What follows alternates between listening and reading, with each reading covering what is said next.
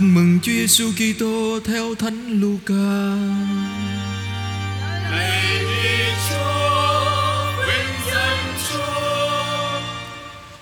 Vào ngày thứ nhất trong tuần, có hai người trong nhóm môn đệ đi đến một làng kia tên là Emmaus, cách Jerusalem chừng 11 cây số. Họ trò chuyện với nhau về tất cả những sự việc mới xảy ra. Đang lúc họ trò chuyện và bàn tán thì chính Đức Giêsu tiến đến gần và cùng đi với họ. Nhưng mắt họ còn bị ngăn cản không nhận ra người. Người hỏi họ: các anh vừa đi vừa trao đổi với nhau về chuyện gì vậy? Họ dừng lại, vẻ mặt buồn rầu. Một trong hai người tên là Cleopas trả lời: chắc ông là người duy nhất trú ngụ tại Jerusalem mà không hay biết những chuyện đã xảy ra trong thành mấy bữa nay. Đức Giêsu hỏi: chuyện gì vậy?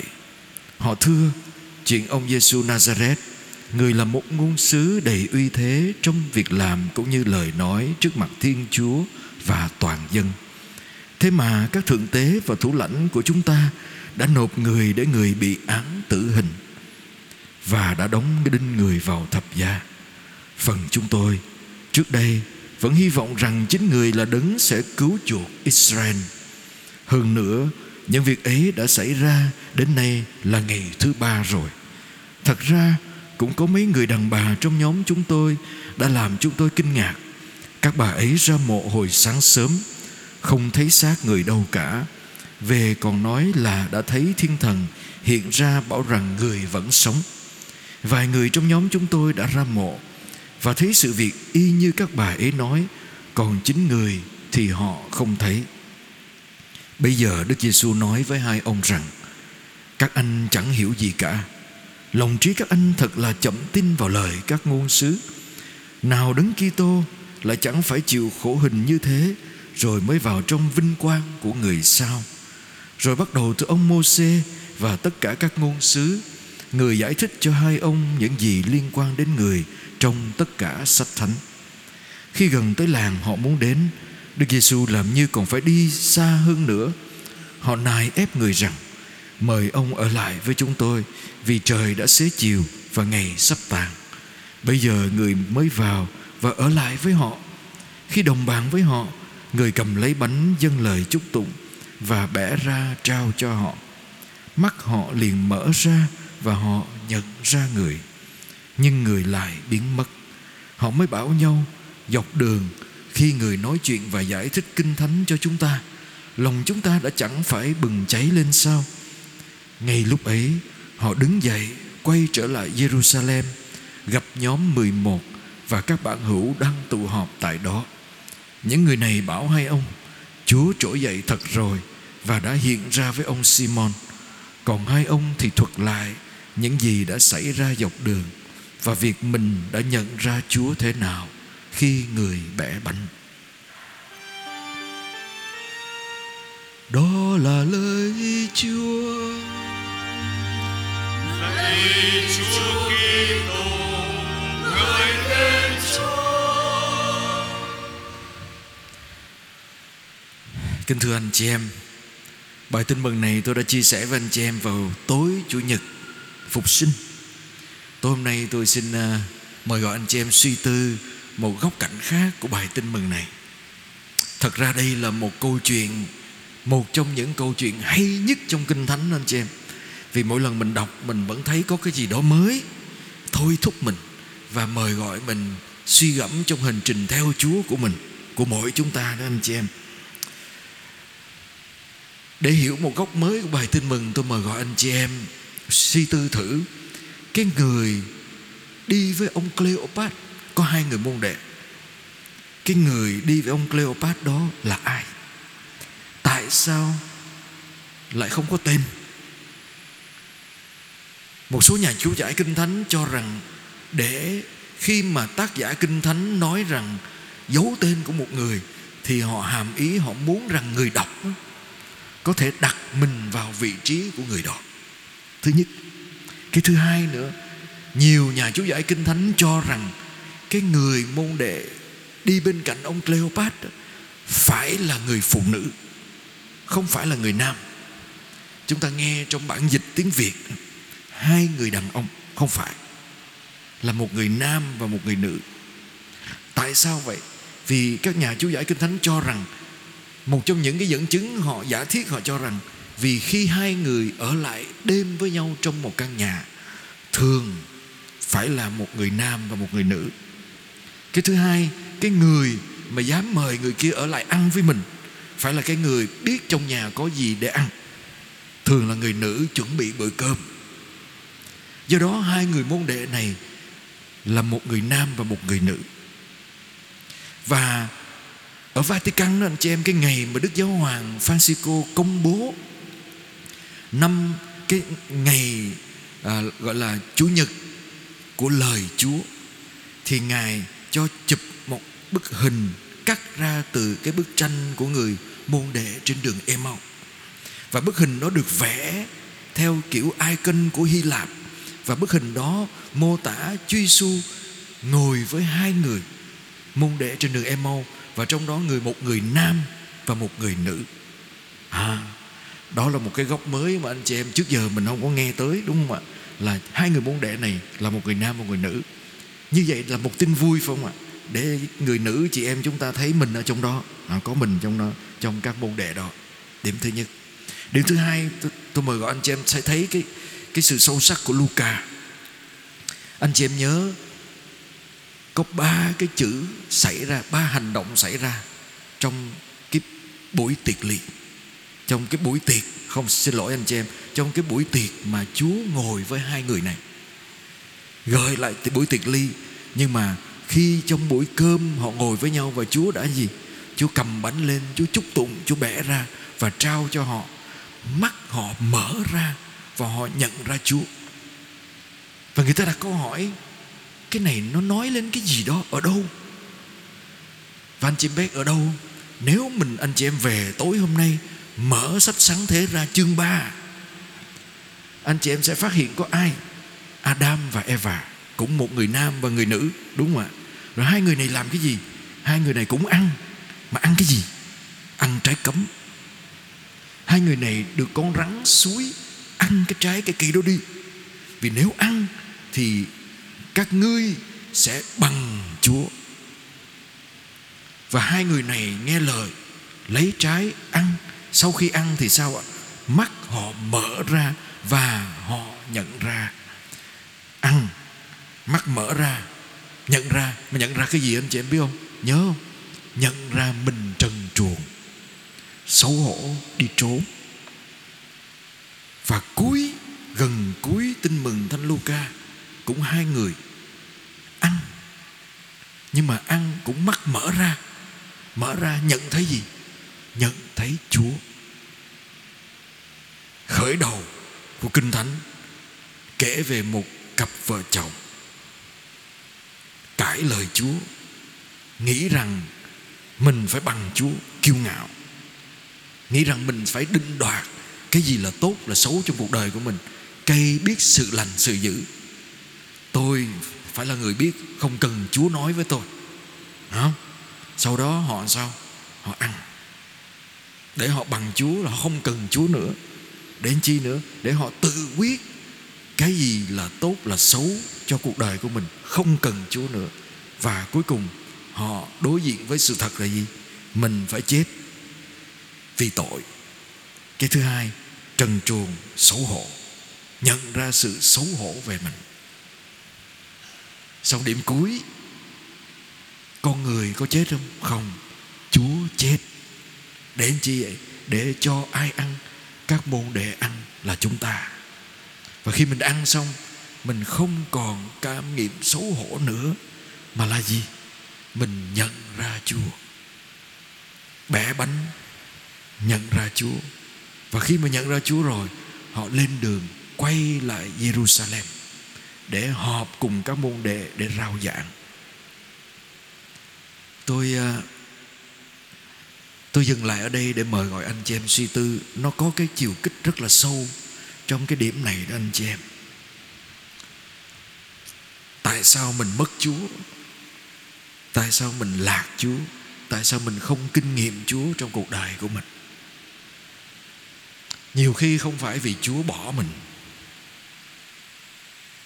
Cũng không hẳn là mình bỏ Chúa, nhưng mà nhiều khi trong cuộc đời chúng ta đó, chúng ta nghĩ rằng mình phải là người quyết định cái gì là tốt là xấu, cái gì là đúng là sai. Tiêu chuẩn về đúng sai tốt xấu là phải dựa trên mình. Con người chúng ta ngày hôm nay đi vô cái lối mòn đó. Và khi mà mình định đoạt tôi là người quyết định cái gì là đúng, cái gì là sai, cái gì là tốt, cái gì là xấu, cái gì là tội, cái gì là không tội, thì chuyện gì xảy ra? Chỉ có mười mạnh mới thắng, đúng không? Tại vì mình quyết định mà. Vậy thì mình, cái người kia quyết định ngược lại với mình thì sao? Mình phải hạ người kia xuống, mình phải diệt người kia đi. Từ đó chúng ta gây ra cái chết cho nhau. Cái thứ hai, hậu quả của điều đó là gì? Mình quyết định cái gì là tốt là xấu. Vậy thì khi cái gì xấu xảy ra với cuộc đời mình chấp nhận không? Thưa không. Mà nếu cái gì xấu xảy ra với mình, hoặc là mình phạm phải sai lầm, mình phát hiện ra mình phạm sai lầm, mình sẽ phải làm gì? Trốn, né tránh, che đậy, giả vờ, xấu hổ mà. Vì tôi nghĩ rằng cái này là tốt cho tôi, mà tôi làm sai, tôi sai lầm, tôi thất bại, thì kế tiếp của tôi là gì? Tôi nói dối, tôi trốn, tôi xấu hổ, tôi che đậy tôi. Đó là cái cảm nghiệm của tội. Cái thứ ba, nếu tôi quyết định là tốt là xấu mà điều xấu vẫn xảy ra tôi, thì ai làm cho tôi? Và nếu tôi quyết định cái gì là tốt là xấu, vậy thì tôi sẽ là thước đo của mọi sự. Nhưng mà nếu tôi là thước đo của mọi sự, anh chị em, tôi sẽ không cho phép cái xấu xảy ra với mình, đúng không? Mình quyết định gì là tốt và xấu, và con người chúng ta sẽ chọn cái tốt chứ. Hiển nhiên mình sẽ không chấp nhận cái xấu xảy ra với mình. Một trong những cái xấu xảy ra với mình là gì anh chị em? Mà mình sẽ không bao giờ thoát được đâu. Mất mát, bệnh tật, mất mát, chia ly. Tôi có kể với anh chị em vài lần, nhưng sự thật là vậy. Đau khổ là chuyện không thể tránh khỏi trong cuộc đời chúng ta, không thể tránh khỏi. Nhưng mà đau khổ là một cái hiện trạng của cái xấu, hậu quả của cái xấu xảy ra với mình. Nhưng mà cái gì mới làm cho mình đau khổ? Mình không muốn mất mát, mình không muốn chia ly, mình không muốn bị phản bội, mình không muốn ai đó đối xử tệ với mình. Đó, đúng. Mà mình bị người ta đối xử tệ với mình là mình không chấp nhận được. Mất mát mình không chấp nhận được. Do đó có một người nhà tâm lý, bà ấy nói như vậy anh chị em. Bà ấy nói nếu mà bạn xây căn nhà, chắc chắn trong căn nhà của bạn, bạn xây cái gì? Bạn sẽ xây phòng khách, phòng ngủ, đúng không? Toilet, nhà vệ sinh, nhà bếp, thậm chí có phòng thờ. Nó không thể thiếu những cái cơ bản. Giả sử như trong tâm hồn mình là căn nhà, bạn xây cái gì? Chắc chắn bạn sẽ xây hạnh phúc. Tôi muốn tâm hồn tôi hạnh phúc. Chắc chắn bạn sẽ xây bình an. Tôi muốn tâm hồn tôi bình an.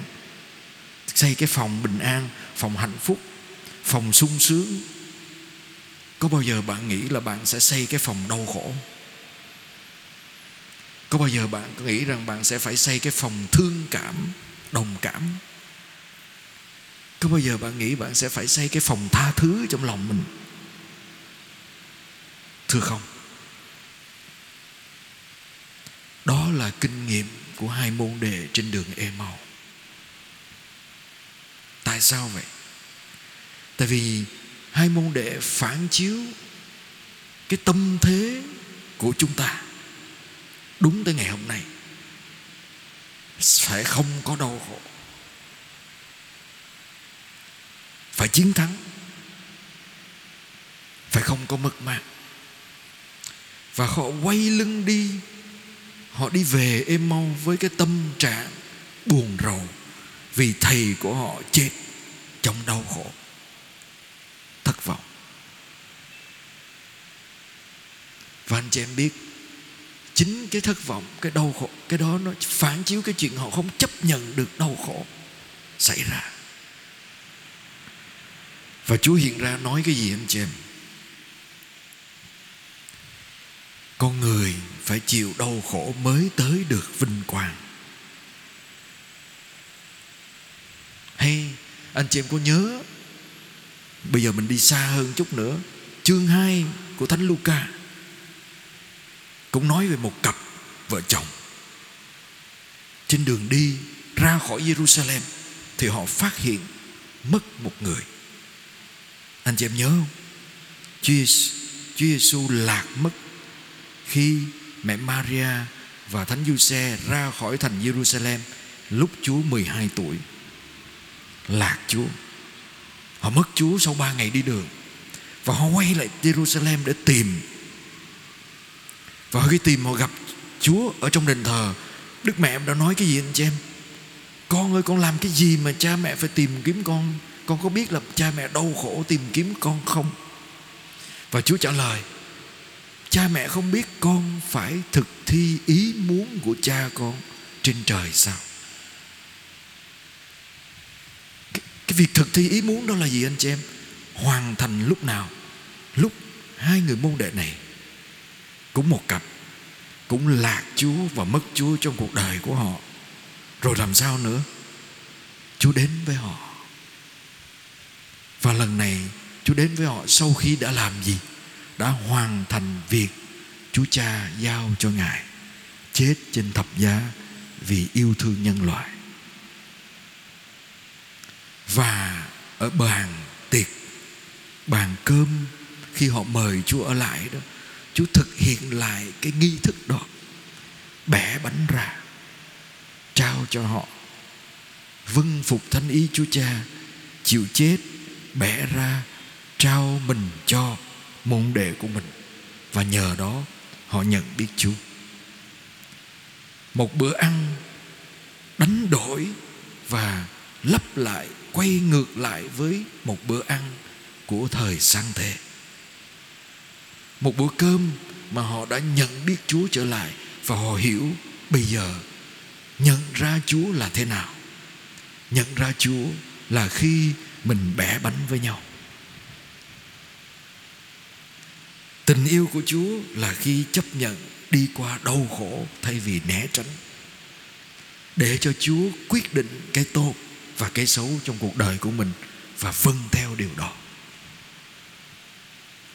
Và anh chị em thấy, nếu mình đi theo cái điều đó, mình bình an vô cùng anh chị em. Và xa hơn nữa thưa anh chị em, Chúa mời gọi chúng ta đặt lại câu hỏi về mình trong căn phòng tâm hồn mình. Có căn phòng đau khổ không? Có căn phòng thương cảm cho người khác không? Để có thể đi cùng với họ trong lúc họ đau khổ. Có căn phòng tha thứ. Nếu mà mình thiếu 3 căn phòng đó, mình sẽ thấy rằng điều gì xảy ra? Khi đau khổ đó, mình sẽ tìm nơi khác để chứa mình. Và người ta nói nhiều khi mình không lo xây căn phòng của riêng mình, căn nhà của riêng mình, mà mình chỉ muốn xây căn nhà của mình trong lòng người khác. Anh chị em hiểu, nhiều khi mình mong người khác phải thương mình, mình làm mọi thứ để người ta vui lòng với mình. Mình uốn nắn mình bẻ mình gom mình lại để gói được trong trái tim của ai đó. Mình khổ sở để mình fit in, để mình vừa vặn trong căn nhà của ai đó. Nên do đó mình không là chính mình. Và khi mà phải đối diện với đau khổ, người ta gạt mình ra. Hoặc là khi người ta tốc mái, mình không còn chỗ để ở. Hoặc là khi người ta không hài lòng nữa, khi người ta không sống theo mong đợi của mình nữa, mình không như người không có nhà. Và do đó anh chị em, bài tin mừng này gần như luôn luôn là bài tin mừng người ta đọc để làm phép nhà. Xin Chúa ở lại trong nhà này, để bình an của Chúa ở với gia đình, và hơn thế nữa để Chúa giúp gia đình đó định đoạt tốt xấu trong gia đình. Và việc Chúa bẻ ra là hành động mà mỗi người trong gia đình sẽ biết bẻ mình ra để chia sẻ cho nhau, và nhờ bẻ ra đó nhận ra Chúa hiện diện trong tâm hồn nhau. Vậy Chúa hỏi chúng ta: con có sẵn sàng đón nhận con người đau khổ của Thầy trong căn nhà đau khổ của con không? Con có căn phòng đó không? Con có căn phòng của lòng thương cảm để con có thể ngồi với Chúa và với ai đó đang đau khổ cần chỗ ngồi để khóc với con không? Con có căn phòng tha thứ để khi người ta thất bại, người ta thất vọng vì con, rồi người ta quay lại tìm con sẵn sàng bẻ bánh ra để chia sẻ vì tình yêu không? Đó là cây thập giá của Chúa và hoa trái của phục sinh, chiến thắng cái tội lỗi của Adam. Đó là hai người tìm lại được Chúa trong cuộc đời của mình. Và đó cũng là hy vọng của mỗi chúng ta. Mỗi lúc chúng ta lạc mất Chúa, mà lúc chúng ta cảm thấy mình thất vọng tràn trề, chúng ta biết được rằng nơi trái tim Chúa luôn có chỗ chứa chúng ta. Và chúng ta cũng biết được rằng trong tâm hồn chúng ta, khi mọi người bước ra hết, Chúa vẫn luôn chờ để chúng ta mời ở lại trong tâm hồn mình, để Chúa an ủi, chia sẻ nỗi đau với chúng ta. Amen.